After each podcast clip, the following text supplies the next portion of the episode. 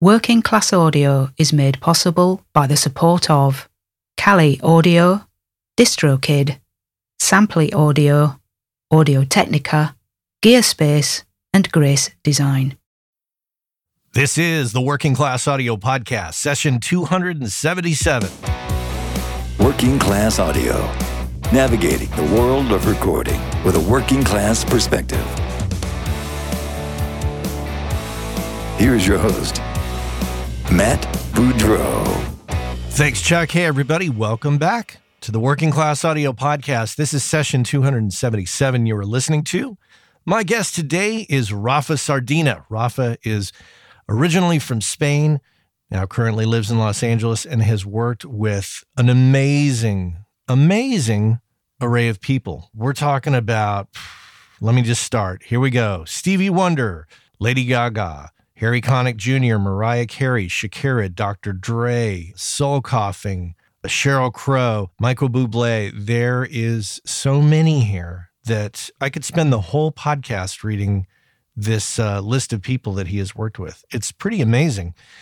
And not only that, he is just such a, a sweet person, a, a genuinely nice person. And this guy's humanity radiates over your basic uh, video call. And uh, really uh, enjoyed talking with him. And uh, want to thank our friend Emiliano Caballero from uh, Leapwing Audio for making the introduction. Uh, we had a great conversation, and I look forward to bringing that to you. So, Rafa Sardina coming up here on the Working Class Audio Podcast.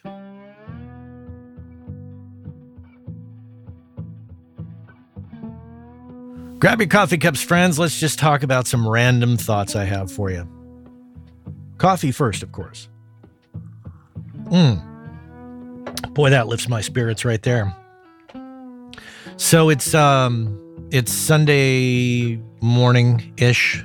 Yeah, still morning as I record this, and uh, it's pouring rain up here in Northern California, at least where I'm at. So, you know, thank goodness we don't have to worry about any fires. That's one less thing to worry about. Trying to stay positive, trying to stay focused, and uh, I know that it's a challenge. It's it's a bit of a challenge for me, but uh, you know, I think the key that is helping me, and I and I hope it helps you. I've I brought it up in past monologues over the last few weeks. Is that uh, staying on a schedule is super key. There's like some I don't know, maybe it's common sense stuff, maybe it's not, but uh, getting to bed early, getting up early, and having a list of things that you got to get done for the day, and plotting everything out as best you can. That discipline, that sense of structure, almost frees you from the monotony of potentially being bored at home. And you know, believe me, I have not always gotten a good night's sleep. I've stayed up late, fallen asleep on the couch watching God knows what on Netflix.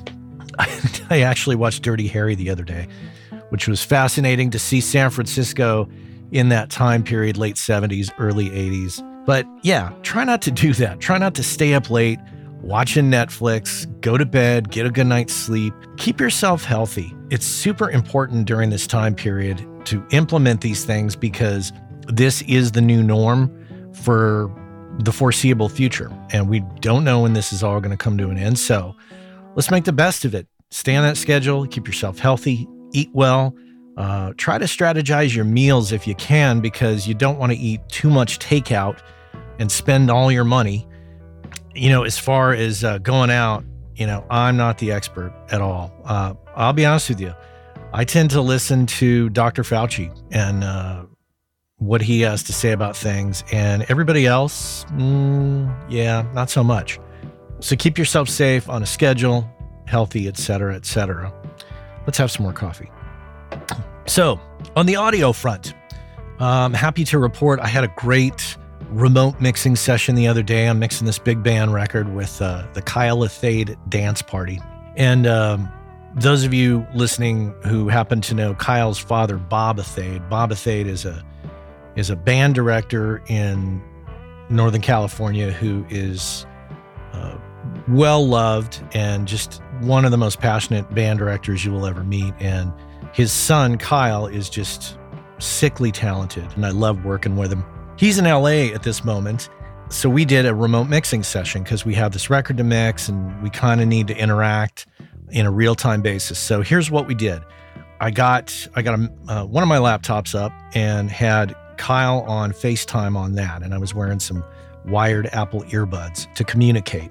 We had Zoom to do a screen share of Pro Tools so they could see, you know, the movements I'm making and it just adds to the to the visual element of the whole thing for communication. And then I was streaming the mix with with the audio movers plugin. And we were fluctuating between 0.1 and 0.5 seconds of latency and it worked out fantastic. And that was with not so great internet on Kyle's side. Kyle was at uh, his lead trumpet player's house, and the internet was a little shaky, but it still worked. It worked great. And we're getting through some songs that are tend to be on the long side, tend to be on the complex side, and we're able to go in and balance one section to another, and, it, and it's working great. We did it a couple days in a row. We're going to do it uh, a few more days this next week and I'm really looking forward to that. So if you are trying to work remotely, I highly suggest that. Uh, check out the Audio Movers plugin using, you know, whether it's Google Hangouts or Zoom, you could do the screen share thing, and then, you know, FaceTime or the telephone or whatever. That allows great communication. And at first, I was a little skeptical, but after we got going and we were getting some mixes under our belt and calling them done, that's when I, I felt like, all right, this is working. We can do this. Now, obviously, recording is going to be a little bit different scenario for you. I haven't completely vetted all the ways that that can be done. I'm told that there are, of course, ways of using the old uh, software Source Connect. That has its pros and its cons. I think Audio Movers can do something similar. There's various ways of, of accomplishing that, but yeah, mixing, this can be done for sure. And I know that it's been done in the past on a much larger level with other people, but the fact that we were forced to do it this way really uh, educated me about the whole process. So check that out. I'll put a link in the show notes uh, to Source Connect and Audio Movers. And you know where to find Zoom and FaceTime and all that business, so you don't need a link for that. Just want to reiterate also the uh, the concept of just reaching out to people, putting together uh, video calls with people, uh, checking in on those that maybe you're living alone. I know if you've got elderly parents, I'm sure you've checked in on them, but reach out to those that are out there and uh, check in on them. Make sure that uh, from a mental health perspective, from a social pers- perspective, uh, there's a, a million different reasons to just call somebody up and have a have a conversation about anything really that's it. I hope you all are safe and healthy.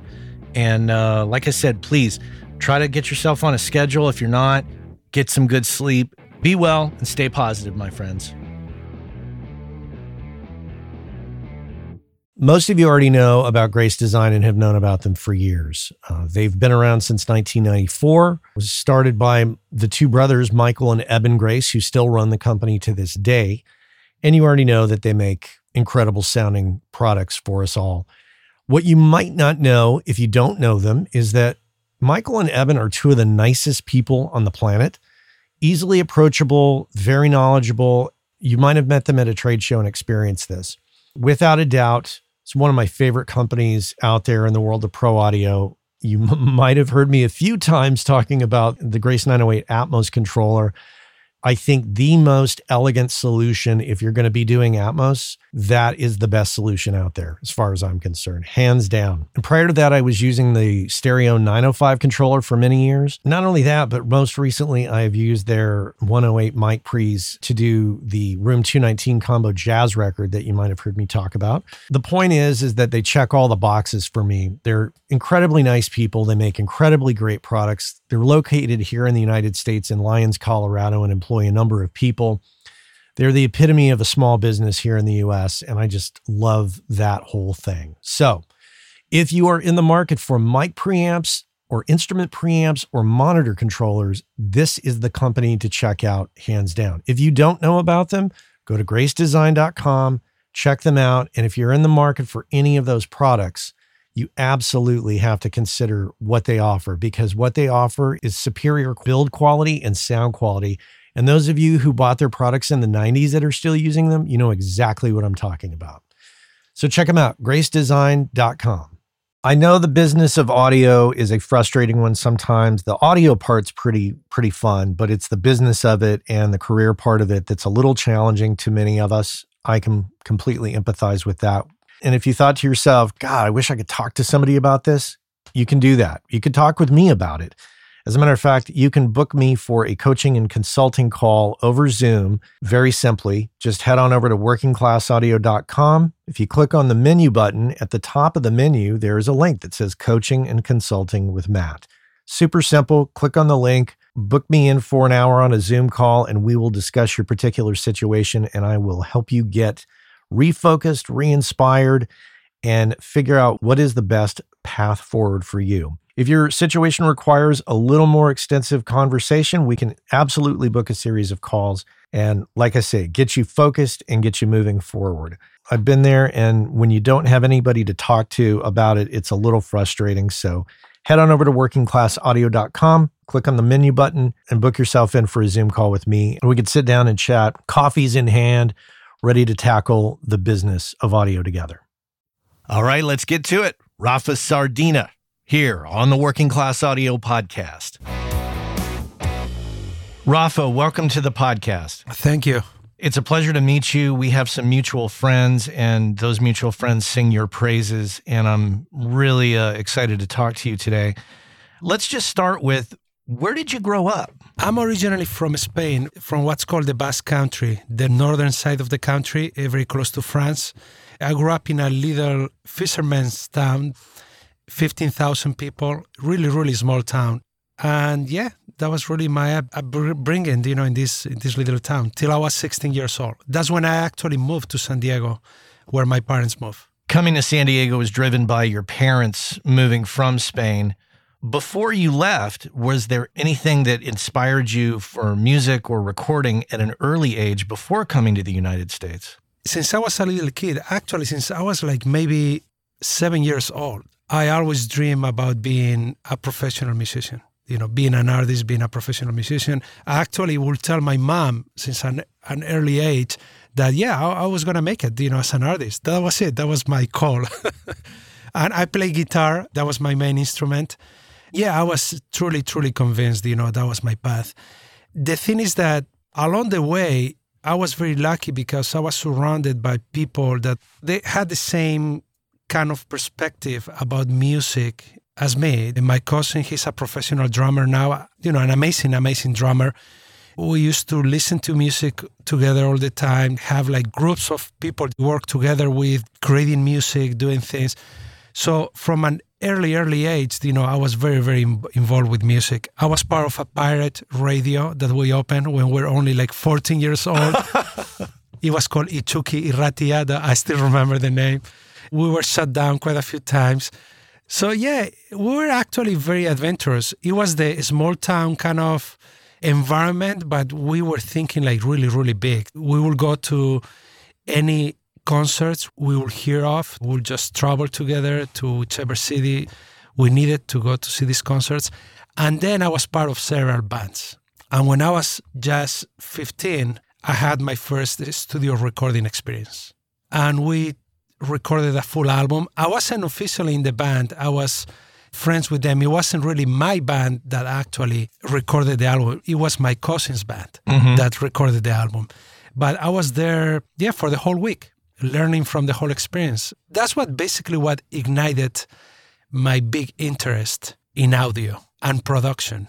I bet that had a huge impact on you to see that for the first time, the excitement of, wow, this is this is a possibility for me. Yes, exactly. Because up to that point, I was only thinking about music, just the music side of things. I wasn't thinking about the production side of things. And it really opened a, a window for me. It really did. So, fast forward to moving to San Diego, that must have been a shock to go from this small town to San Diego, or did you have such a sense of adventure that you were open to it? I was very open to it. And also, when I grew up in northern Spain, I lived very close to a big city called Bilbao.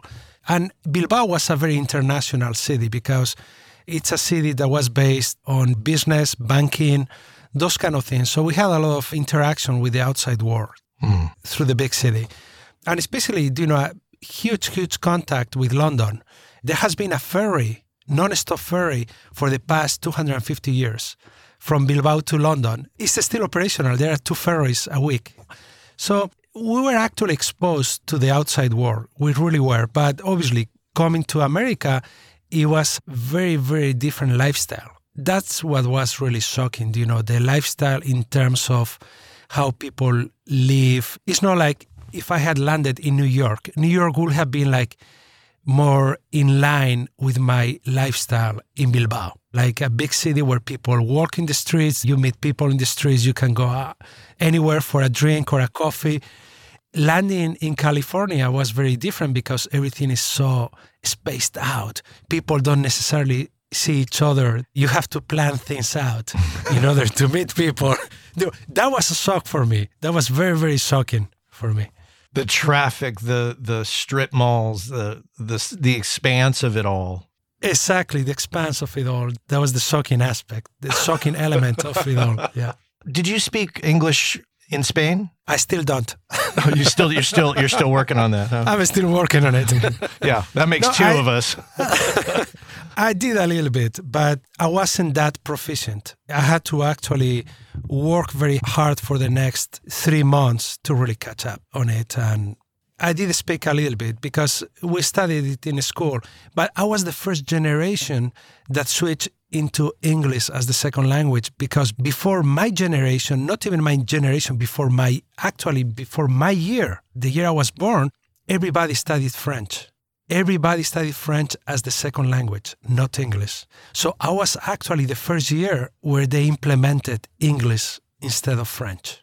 Huh. When you got to the US and you started to explore, what were your sources of developing your English skills? Well, just hanging with people. Mm. Hanging with people. I was part of an international program because when I landed in San Diego State University, SDSU, I signed up for a some English courses actually, some English classes, so I could get English proficiency test, so I could get through that. Because obviously, I was only 16. I was planning on, okay, what's next? I had just finished high school in Spain when I moved. I was only 16 and I had already finished because I was always a year ahead of my class. For whatever reason, for some strange reason, when I was four years old, they actually put me in first grade. So I was the youngest always in my class. So when I moved here, I was also only 16, but I had just finished high school and I was thinking about what I was going to do with my life because music had always been a dream, but I couldn't find out what would be the process in order for me to make a living of making music. I was also very interested in science. I still am very interested in science, history, those kind of things. So I ended up signing for medical school. I actually moved back to Spain. I had a little detour. I went to Ireland for, let's say, seven months or so. I went there because I had some friends who actually offered me to stay with them for a while and get more proficient with English. So that's what I did. I went to Ireland, to County Kerry, to a little town called Killorglin. I still remember. And I spent like six, seven months over there, still practicing, playing, still was my dream, a big part of my dream.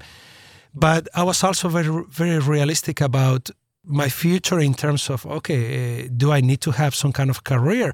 I didn't even know about any schooling possibilities for production. Back then, I was still exploring okay, is there any way, is there any path to get into it other than just being a musician? Were your parents pressuring you at all to just stay on the path of being in medicine? Yes, a little bit. And I understand them because they were thinking, okay, if you are so good with science, you are pretty capable of doing it. Why not give it a try and, and see what happens?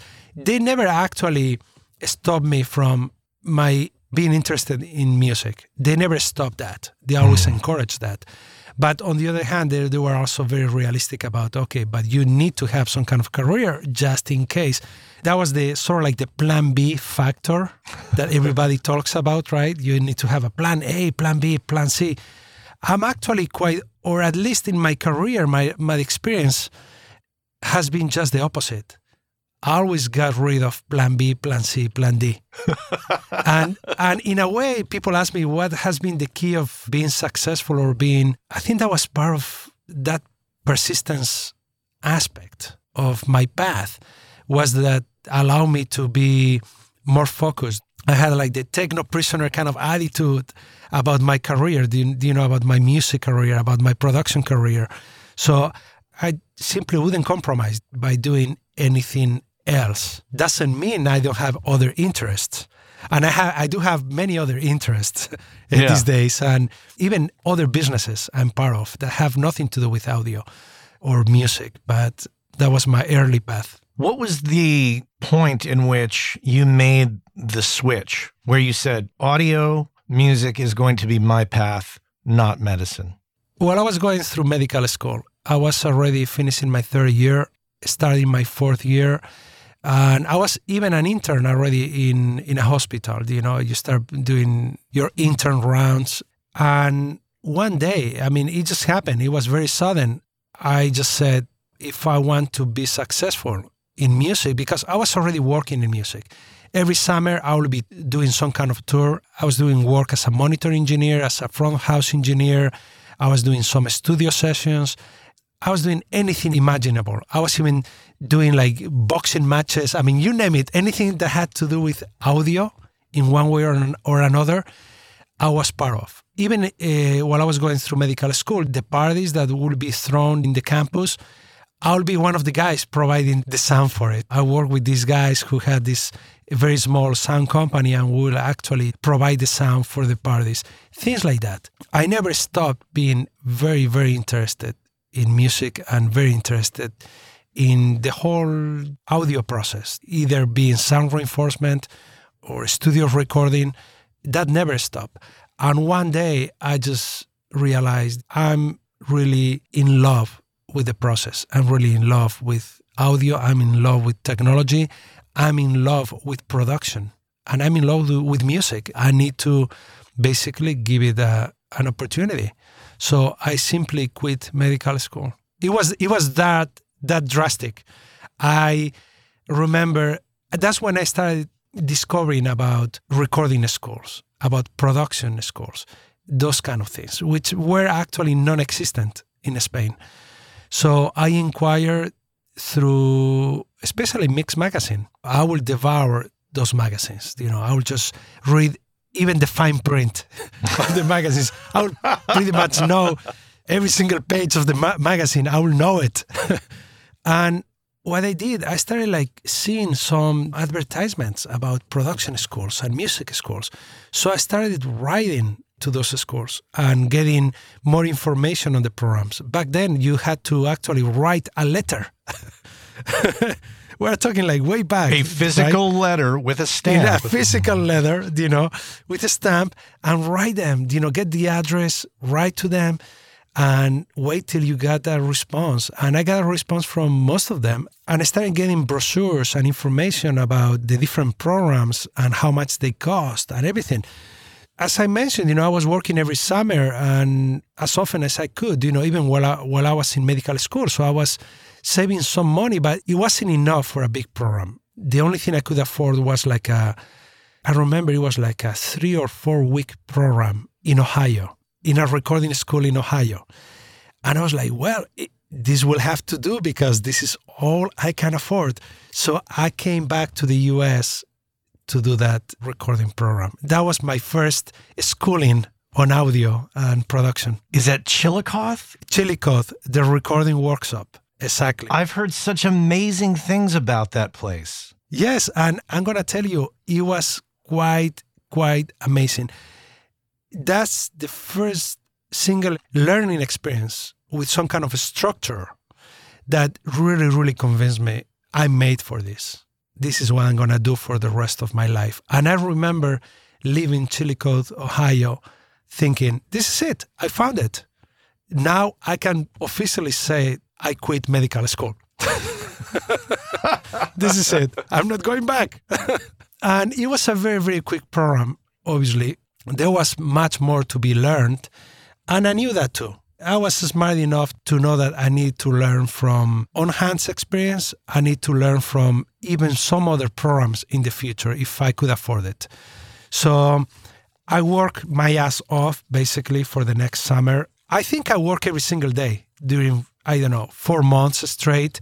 I toured northern Spain, the rest of Spain, Barcelona, Madrid, southern France. I work, really work my ass off trying to get enough money to have access to a longer program. But at the end of the day, when I was feeling I was ready for the next move, I didn't have enough money. My parents actually had to help me with my next move. And I know that they must have had like mixed feelings about it because this meant I was actually killing my other possibility, which was medical school, right? And I was actually doing great in medical school. I was in the top of my class and I was doing quite good. And yeah, they must have had mixed feelings about it, but they actually did help me. That's amazing that you had their support and their backing because as a parent, I mean, if my kid said, I'm quitting medical school, I know I'm doing great, but I'm going to get into recording. Obviously, I'd have a different perspective than the average parent, but yes. Wow, that's that's fantastic. Hey, our friends over at DistroKid have created the DistroKid app for Android, which allows you to do some key things such as check your stats from Apple and Spotify, edit release metadata, upload new releases, and a host of other features. And remember, WCA listeners get 30% off your first year at DistroKid. And if you just head on over to workingclassaudio.com slash WCA30, you can follow the link, get your 30% off, and be off to the races. So check our friends out at DistroKid and make sure and get your 30% off by going to workingclassaudio.com slash WCA30. So when was the moment that you were able to cross over into, I don't want to belittle any kind of work beforehand, but where was the first major work experience where you were working on a record that was going to be promoted by a label that was going to get some traction? Well, it happened after I came back to school, by the way, I went to Full Sail in Orlando and I did a program. It was like a year and a half program because I signed for the regular production program, but they also had like an extended production program that also included video. And I did both. I did both programs. I expedited the whole process because I couldn't afford to be that long in Orlando. I was like, damn, because it wasn't just the cost of the studies. Back then, it wasn't as expensive as, as it is these days, but it was everything. It was the rental of the living expenses, everything mm. piled up. So when I started and I finished my first three months, I asked them, how could I achieve the full, full program? How could I expedite the whole process? And I actually did by recording on video some of the classes. They allow me to do that of the secondary program. Yeah. And I created like a library of those recordings on VHS tape, remember? and it gave me points towards my video program too. So it was actually, they were very, very accommodating on finding ways to help me do both programs. So that's what I did. And when I left uh, Full Sail, I applied for the studios that I really believe were the top in the country. I was like, damn, I need to get uh, I remember Ocean Way Recording was in the cover of Mix Magazine, and I read that interview, and I was like, damn, I need to be in this place. And I also applied for the record plant, Westlake Audio, a few other places, but I flew to LA just for 24 hours, and I did all of the interviews in a single day. And on that day, I was able to lock a position at Ocean Way Recording. And did you were you actually interviewed by Allen Allen Sides? I was interviewed by Jack Waltz, who used to be the general manager of the place. I'm partners with Allen Sides, but I met Allen Sides too. And it was a very odd interview because I brought all of my guns. You know, I thought like I know so much. I have previous experience. I have actually done quite a few albums already, not major albums, of course, very small albums compared to what they were doing basically mm-hmm. in their world famous studios. But I had experience. I even knew how to run a synclavier. A lot of experience in many, many different areas. I had worked as a tour manager, road manager, front house engineer, monitor engineer, as a musician, as a recording engineer. So I have done many things. But by the time the interview was over, it was very clear to me that they could care less about what they thought I knew. That was the first shock I experienced, you know, going through the interviews when Jack told me, well, you know a couple of things, but not enough. That was basically the message that came out of the interview. He thought, not enough, not enough because we work with such clientele that we are never going to risk having you in a room not truly knowing how proficient you are with any of it, not knowing what are your people skills. So they told me we could never offer you an assistant engineer position, not at all, not even a position as a runner, to tell you the truth. And that was super shocking to me. I was like, what? And he told me just because you have enough knowledge to do other things in life. Why would you want to be a runner, collecting the trash or cleaning the bathroom or or doing whatever you need to do as a runner? So basically, he dismissed me, and it was very disheartening. And I just left his office and stepped outside the office. I closed the door, and I was there for maybe 15, 20 seconds. And I knocked back in. I walked in back into the office, and I told him, "You know what? I don't care what you think you know about me, but I need to get this position. This has been my dream. This is it. This place, specifically this recording studio. I heard so much about the history of the place, about the kind of clientele the studio has. I need to be here. He actually was so shocked by my attitude that he actually offered me a job as an intern. And he said, I will make no promises because I don't know you, but I like your ways. So you are going to start as an intern. When can you start? Can you start tomorrow? He asked me. And I couldn't because I had to go back to Orlando to, to get my stuff. And I was basically just finishing the last classes of the program. So I had not finished yet. I had like maybe three, four more weeks to go. So I basically told him, no, I can't. Let's set up a date. And he gave me a date in the calendar. Okay, March 15th or whatever it was you start. I was like, okay, I'll be here March 15th at the front door at 7 a.m. And yeah, that was the, the beginning of my career at Ocean Way. I know that that was a long time ago, but can you recall at all what went through your head when he turned you down and you stepped out? What came to mind at that moment? What caused you to go back in there? Do you know, my world sank for those few minutes when it happened and it sank because I had been preparing for it for so long. I had been preparing for it for maybe three years, thinking solely on one having this kind of opportunity one day. So this was the opportunity. This was it. And I remember my whole somebody took everything away from me for a moment, and I was like, "Damn, this cannot be happening." And I was very clear-minded. I thought like, "I'm not gonna let this happen. This is not gonna go this way." it can go down this way. And I wasn't thinking he was going to accept me or offer me a job, but I was thinking maybe he'll leave the door open for me to try again in a couple of months or something. At least he'll leave the door open uh, mm. for for another opportunity in the long run or in a few months. Who knows? Who knows what? But I basically didn't accept what he was telling me, and that's why you know, made me go back to into the office and claim it. Basically, I was just claiming it like, no, you have to give me. You don't understand. This is it. This is all I want in life. What did you do with that opportunity once you came back from Florida and you came back to Ocean Way?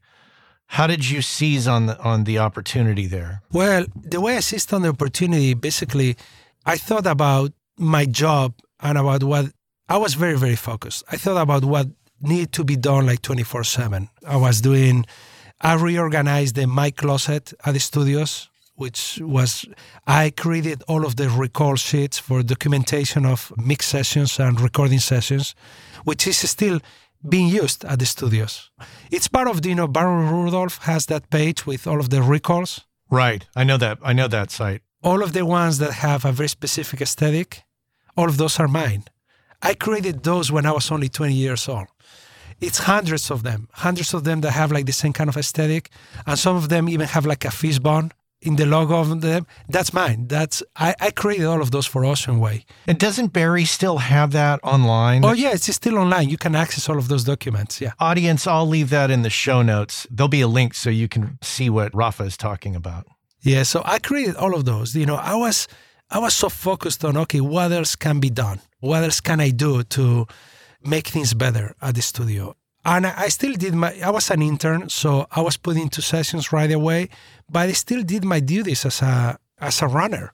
Hmm. I would have to do anything and everything that was required to run the place, not just run the sessions, but run the place. And it was a big facility. It had a total of, counting, you know, Record One Studios, which was part of it, it was a total of at least eight studios. And at some point, it expanded and it was more than eight because they opened a Scott Litt's room at what's now East West Studios, a mixed room. Mm-hmm. They opened the Yamaha room. So at some point, they had like up to 10 studios, operational studios. Do you remember what year, what time frame are we talking about? We're talking super early 90s, 91, 92, around those years. Doing things like organizing the mic locker. Nobody was telling you to do that, right? No, nobody was telling me to do any of it because obviously people were focused just, if you were a runner, especially, the sole focus will be how can I get into the rooms? And they only saw like a straight path to it. Like, okay, I'm to force my way into being into the rooms. I'm to make friends with the assistants. I'm to prove that I can be trustworthy or I can do this, I can do that. Obviously, you have to do all of those things, but you have to bring bigger value to your, your employer, I believe. And that's the same attitude I have with my interns, with my assistants. They have to bring bigger value to the session, not just to me as a producer or, so, or as a studio owner. They have to bring more value to the project itself. And it's a very ambiguous term. How do you measure that? But once you are running a session, you know when it's being accomplished. If you know very, very easily when it's being accomplished by just being helpful in many, many different ways. Sometimes you are just being helpful, but not being in the way. as simple as that. So you learn the social aspect of making music because making music is not just about recording, it's not even just about the songs themselves, it's about the whole environment that you create in order to create like a plateau where people can be more creative or can be more emotional or less emotional, whatever is needed for the session, but you are responsible for creating that environment. And it's not just you as the producer, but it's also the engineer's task. And it's also the assistant's task. And it's also the studio's task. So everybody has a responsibility to fulfill. That's one of the things that I appreciate the most about my experience at Ocean Way. How professional the studio was about that. How Allen Sides created this philosophy of the client is always right. The client, he's there because they want a piece of you. They want to use the studio. But the moment they step into the room, they own the place in a way. They own the place, is their own environment. Nobody has any right to tell them this can be done or this cannot be done. That was sort of like the attitude. And also another attitude that Allen, Allen had was that we will never allow the client to fail, even when clients brought not so good engineers because they, they, they wanted to use their own engineer or whatever, which was the most common thing actually. Allen always said, move in the saddle and make sure he gets great sounds. No matter what you have to do, even if it's by setting up additional microphones and suggesting them at the right time. Oh, guess what? I also have this one and it's ready. Why don't you try it? Those kind of things Allen taught us how to work in a session, you know, how to work these ideas in a session. And we learned that by doing sessions with him also. I did quite a few sessions with Allen, with him engineering or him producing. And he was very clear minded about that aspect. I love that idea of make it so the other person succeeds. And if they succeed, you succeed. And you Absolutely. and you bring value to to the facility. And that's how music is created. I don't know any project that hasn't been a collaboration, really.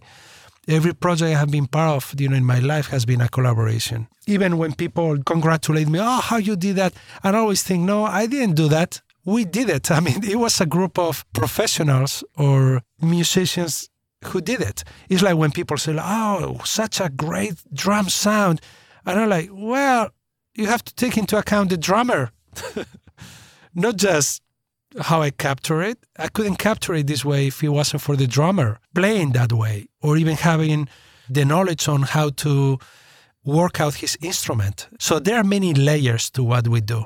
And not enough people talk about it. People uh, think it's a very unidirectional kind of process or it's a very unilateral kind of uh, accomplishment and it never is. I, I, think it's always a collaboration. I'm sitting here staring at an incredible list of credits and i'm thinking there's a timeline in my head and there's rafa who is just starting out at Ocean Way and then there's rafa who has all these credits here now as i talk to you today and this line between. And i'm curious about not only the path to getting to those credits, but also the mistakes and the learning that you did to get there. Can you tell me a bit about those mistakes? I think that we all make mistakes and we all should make mistakes. And I think that those are the times when you actually take a leap forward, when you have made some kind of mistake that even astonishes you, right? You go like, oh, damn, why did I do this, do it this way? Or why did I push for this?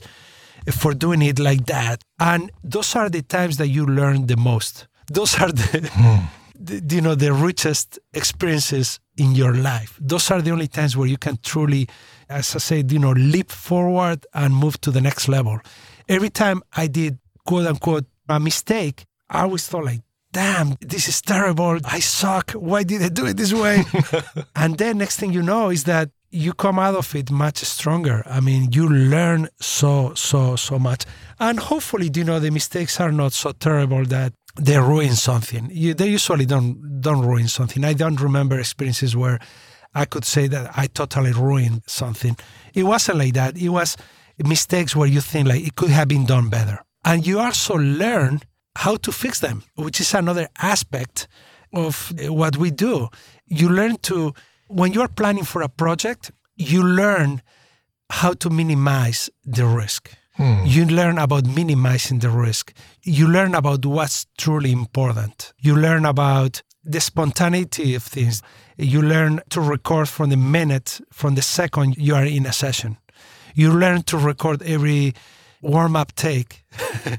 Those kind of things. And those actually count as mistakes too. When you are not recording some of that, to me, these days, it qualifies as a mistake. Why weren't you recording? Or, for example, if you are part of a songwriting session and you are recording ideas, you learn to be recording 24 7. You learn to record nonstop. Even if you don't, you're not going to listen to it, but if an amazing idea comes through, you don't want to miss it. You don't want to have to tell somebody, well, it didn't get recorded. Do you remember how how it was. And, mm. and it does happen all the time. So those are the things that you learn along the way. About a year and a half ago, I signed up for Samply.app and I have to report back and say that I'm completely thrilled with it and it's working out quite well. It gives me the ability to upload mixes and masters to the website and provide a super pro looking interface for my clients. They can drop comments in the timeline. They can listen on any device. They can listen to it in high res. And if I want them to pay for the mix or master before they download it, because of the Stripe integration, I can set that up. There's also Dropbox integration, which allows me to quickly create a folder in my Dropbox, which automatically syncs with Samply, makes it much more simple. You should check it out for yourself, but there's a deal to be had. So use the code WCA20. Go to samply.app or samply.app, use the code WCA20, get 20% off, and you'll be off to the races. It's a fantastic tool that I think you're going to enjoy and will definitely make you look a lot more pro when you're delivering files to clients. Skip that whole business where you send it to them over Dropbox. That looks totally amateur at this point. Use samply.app and use that code WCA20, and I think you're going to be really thrilled. Samply.app. Check it out. You know, the, the technical side of, of recording is one aspect, but the two other aspects that I think some people overlook over the course of their career is the business and the people skills. Could you talk first off about the people skills and what you've learned along the way to get this incredible list of, of credits to your name? I think that the people skills are attached to another element, which is empathy. I think that you have to be very empathetic with the people you work with, and not just the artist. You have to be empathetic with the manager, with the record label, with the arranger, with the composer, with the musicians, even with the studio, even if you are the client. You have to be very empathetic with every single element of a production. And you can only understand them and better things off by being empathetic. If you are dismissive or if you only have your very specific plan in your head, you're going to miss the target because you're going to miss a lot of small opportunities that are going to come along the way. Mm. You're not going to truly understand your artist 100% if you are not empathetic, if you don't get into their heads. I always put myself in their position. How would I be feeling right now if I was him? I'm exposing myself in front of this group of people in the studio. I'm in front of this microphone, or I'm in front, or even if I'm on this drum set, and we have a task to do, or and where you're looking for this magic for something exceptional, not just something good. You are looking for something truly exceptional, something else. What kind of mindset does everybody need to have? in order to accomplish that. And it's not just you as the producer or, the engineer, but you have to understand them to create the right environment so they can be protected too. Or sometimes being protected doesn't mean that I'm going to try to make things easier for them. Being protected in terms of the art of what they need to create. Maybe being protective with them means challenging them. You are protecting the art, you are protecting the ultimate goal of what you're doing. So I really believe you have to be very, very empathetic. You need to know what they're going through. There are times when you work with an artist, and from the second they step in the studio, you know they are not ready. You know it's not going to happen, or it shouldn't happen. Maybe they even want to try, but maybe it's not the right time. You need to know those kind of things. So that's the main aspect in terms of people skills. Then knowing this, this knowing about this empathy that you need to be aware of, you use your people skills trying to even divert things, trying to to make things seem easier than they really are. Yeah. Even creating that sensation of easiness, it's a great great asset that you can bring to the to the project. Even if it's the most awfully difficult situation and experience for everybody, if you joke about it and you make it look like it's no big deal, you're already affecting their own perception of the process and they actually enjoy enjoy it. No matter how hard it is people start enjoying it. Those are the kind of people skills you need to have. And what i'm saying is that it starts with empathy. You need to know where everybody's at you need to understand what's going on. You can get the technical under control. You mm-hmm. put on your best face when it comes to having good people skills, but understanding the business and figuring out how to maintain it for the long term is just it's a challenge for a lot of people. What what have you done to figure that out along the way to make sure that you protect yourself and your career for the long term? I think that there are two sides to the business. The side that has to do with understanding the business in general, how the business for not for yourself, for the people you are working with, you need to understand what their business is. You need to understand how much they are risking with this investment. Mm. They call you to work on a project, and you have to be aware that they are actually investing on something. They are risking their own money on something, and you are part of it. You are part of the process. And then there is your side of business where you protect yourself. There's the side where you have to think, okay, I should be making this much for this project, or I should be making points for this kind of uh, collaboration in the project. Or if they ask me to engineer but not produce, but I became the producer, I have to fight for my rights. I have to make everybody aware of where I stand with this. I'm not officially the producer, but non officially, I'm producing the shit. so right. We need we we need to come to some kind of agreement in terms of points, compensation, even if it's in the back end. But you need to figure those things out, and you have to do it in a non-confrontational way. You have to do it sometimes in an educational kind of way. There are some people that you have to basically educate and show them what's really happening because just by having their manager saying like oh no no you you guys the band is you are the producers they state that as a fact very often and they just go, come back to you it just happened to me very recently and somebody told me well they asked me to do a, a lot of things that had nothing to do with engineering the project. And I agreed to just engineer the project. And I ended up basically producing. And I made them aware of you are actually the kind of tasks that I'm doing at this point have little to do with just engineering. I mean, it has to do more with the whole direction of the project, even repertoire. I mean, so many things, right? Even helping them co write the songs and so many other things. And I made them aware of it. And they basically came back to me just saying, like, oh, but our manager told us that you are just the engineer. and, and it was so naive the way they expressed it. But I really understood that they were just following the guidelines being provided by the manager. And they were actually pretty naive. They didn't have enough experience to know what's what. So I had to explain it to them. I have to tell them straight, you know, give it straight to them. I'm afraid this is not just engineer. No, if I were to be engineer, I would just be doing this kind of thing. Obviously, I will help in any way possible with everything else. That's why you do as an engineer. You help with everything and anything.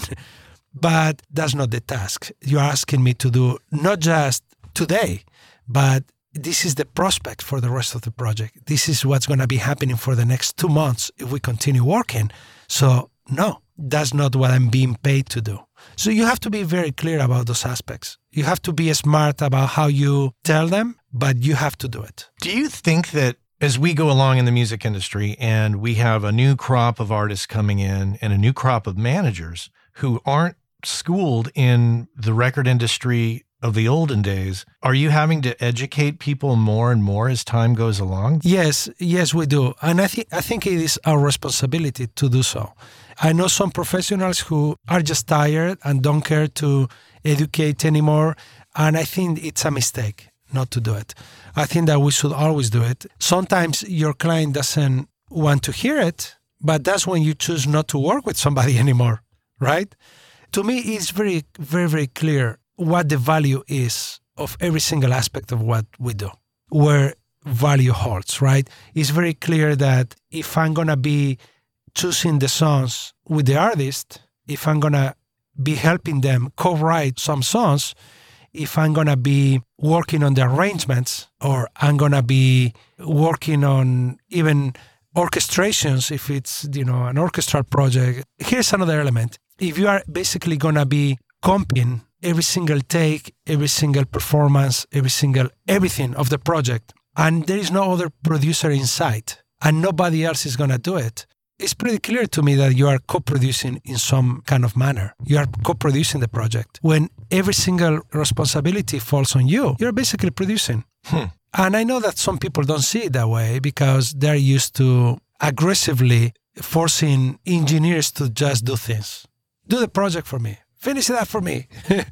but that's not the engineer's task. And somewhere along the way, people started accepting things. And uh, here's another aspect not charging for specific things, right? Mm. If you tell me I'm going to be comping or going through this number of takes and musically compiling the ideas, doing those kind of things that have nothing to do with something technical.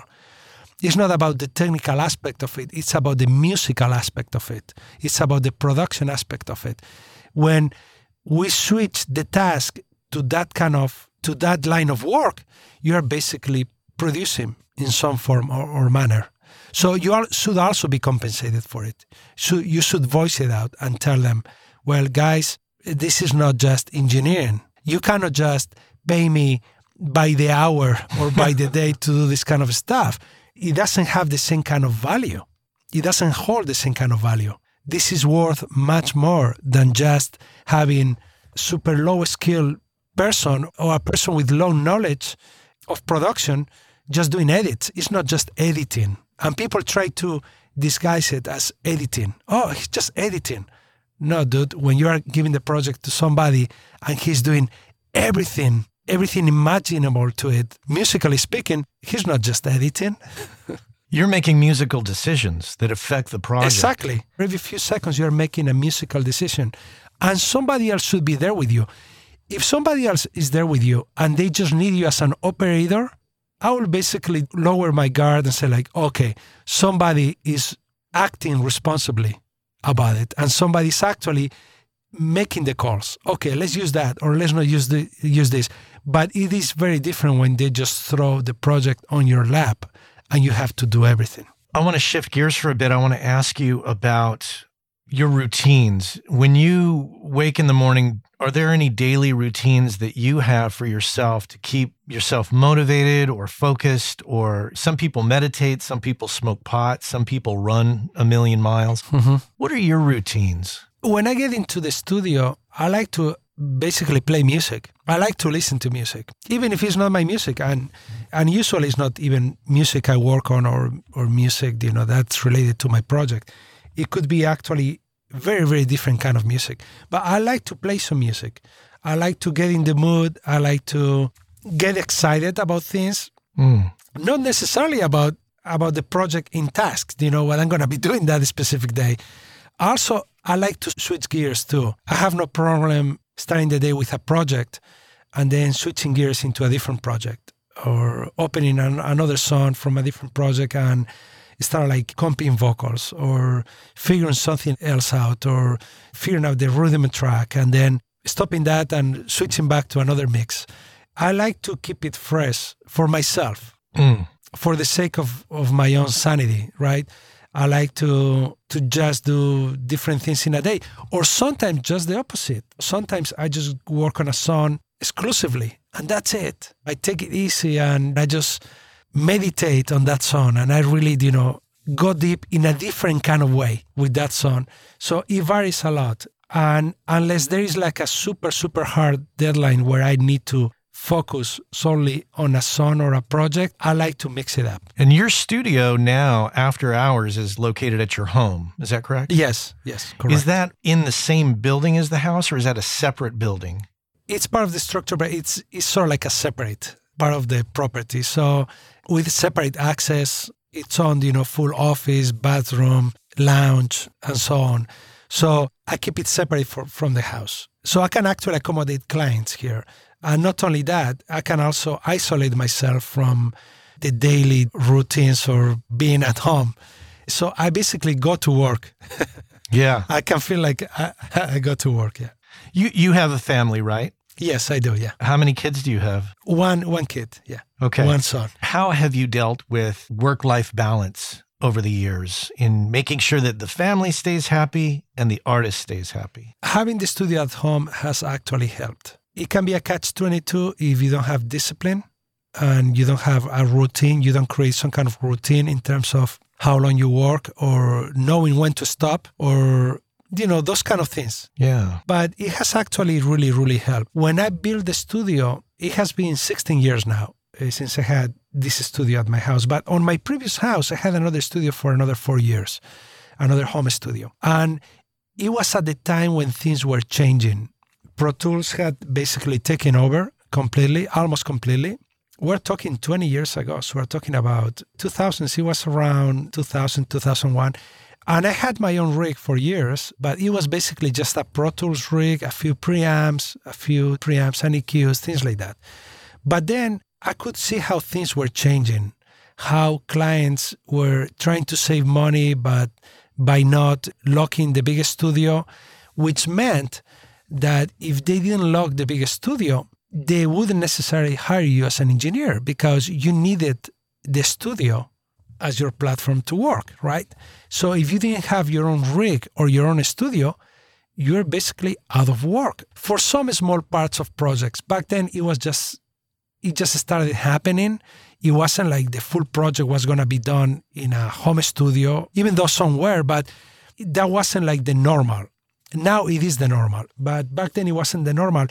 And I remember I thought like, damn, I need to be part of this game. And I was starting to work also on some smaller movies, projects that require you to have your own rig or your own studios. Or I would, I would record, like, for example, I remember I started doing a lot of the early documentaries for HBO. Hmm. And I did the Joe DiMaggio documentary and I did a bunch of those documentaries. And for many of those, the composer had his home studio, so I had to record some of the stuff at his home studio, but he didn't have any good microphones.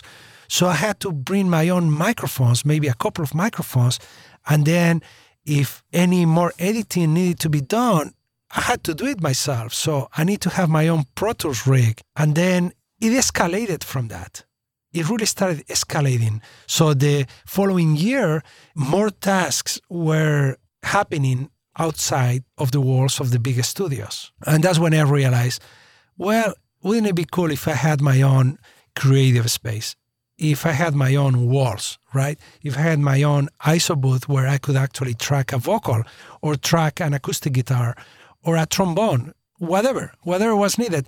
So I started investing on on it, on the you know having a home studio, on having the machines, having the gear, those kind of things. And when you built it, did you did you hire somebody to draw plans and do No, the first studio I had, I did it myself.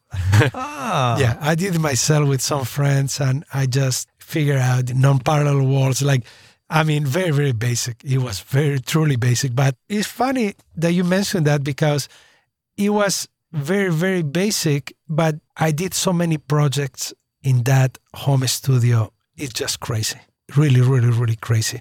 I did some uh, some of the big, biggest projects I've been part of. I did in that home studio. Even track some of the stuff in that studio. So a lot can be done in any space, really.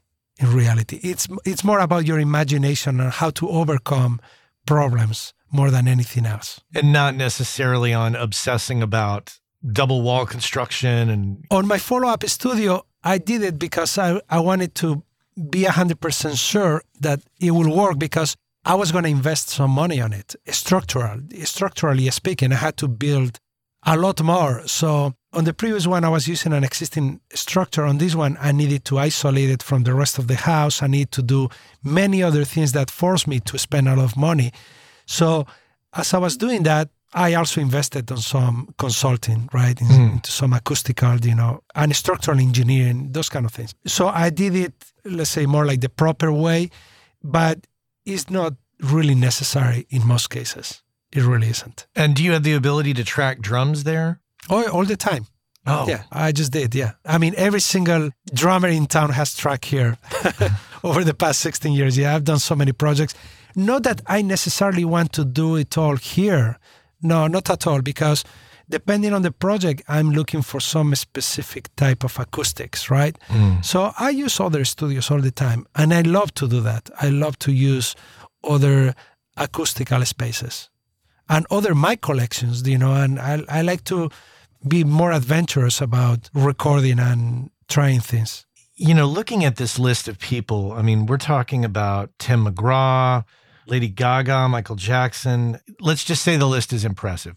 What have you learned about working with people like this, like Lady Gaga, at, when you're at that high level? Is it just simple human interaction, treating people how you want to be treated, or is there something extra that we're not aware of? I think it is both things. It's about treating people the way, in a special kind of way, so they feel they feel you are contributing to the process. Even in a human level. You're contributing in a way so that they're in a better place to create better music. That's one aspect. But then professionally, other than that, other than the human aspect, you also have to give them something extra, something special that they feel they cannot get anywhere else, right? The way you are able to spot a good take or a good line or this or that, having that agility in the studio, I think it's very, very important. And if you notice, usually it has nothing to do with the technical aspect. It has to do with the musical aspect of things. It has to do with you surprising them, knowing about things that they were not able to even catch on the fly during a mm. session, but you were. You know that that line could be amazing or that that could lead into a different you know even even spotting happy mistakes and being able to to write them down and remember wow what you did there what if that could could become a bridge of the song or, or an interlude going into and it was a mistake but it leads into a new idea or into a new opportunity for the artist and for the song those are the things that artists truly value you being an accomplice to to to what's what's being made in the studio. You know, being an accomplice to the whole process. And seeing opportunity even in the mistakes.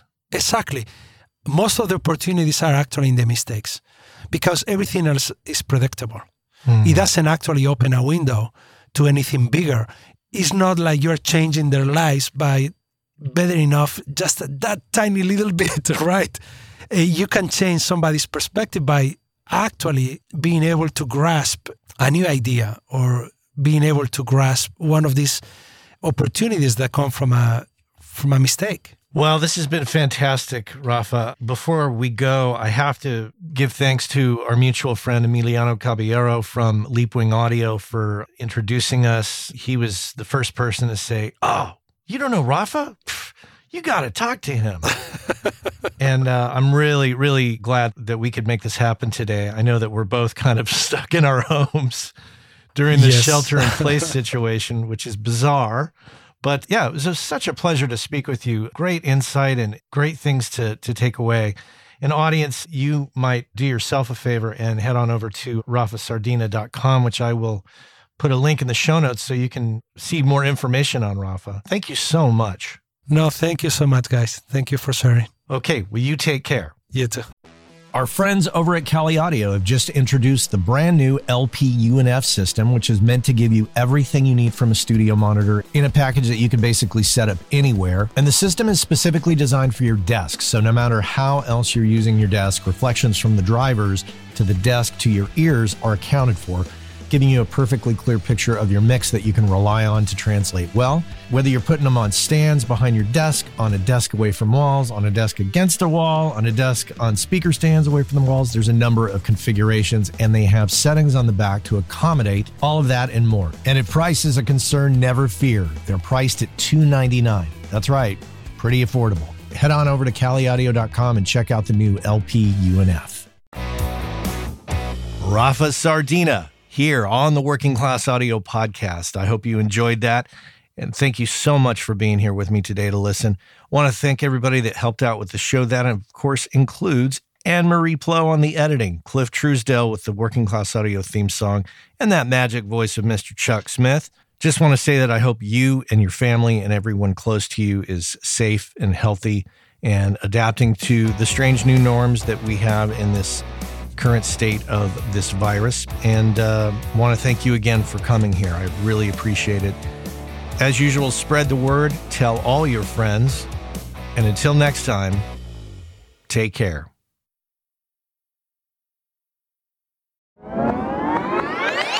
Hey, I know many of you are aware of this, but for those of you that aren't aware, Working Class Audio sponsors the forum over at gearspace.com called Audio Life. And quite simply put, it's a place where audio professionals can go to talk with other audio professionals about things other than audio gear, including life hacks, work life balance, health and hearing loss. You know, if you want to talk with other audio professionals who can identify with what your lifestyle is like and how it relates to things going on in the world outside of audio, this is a great place to go and check out. So head on over to gearspace.com, check out Audio Life many of the same topics that we discuss here on the show on gearspace.com. So check that out.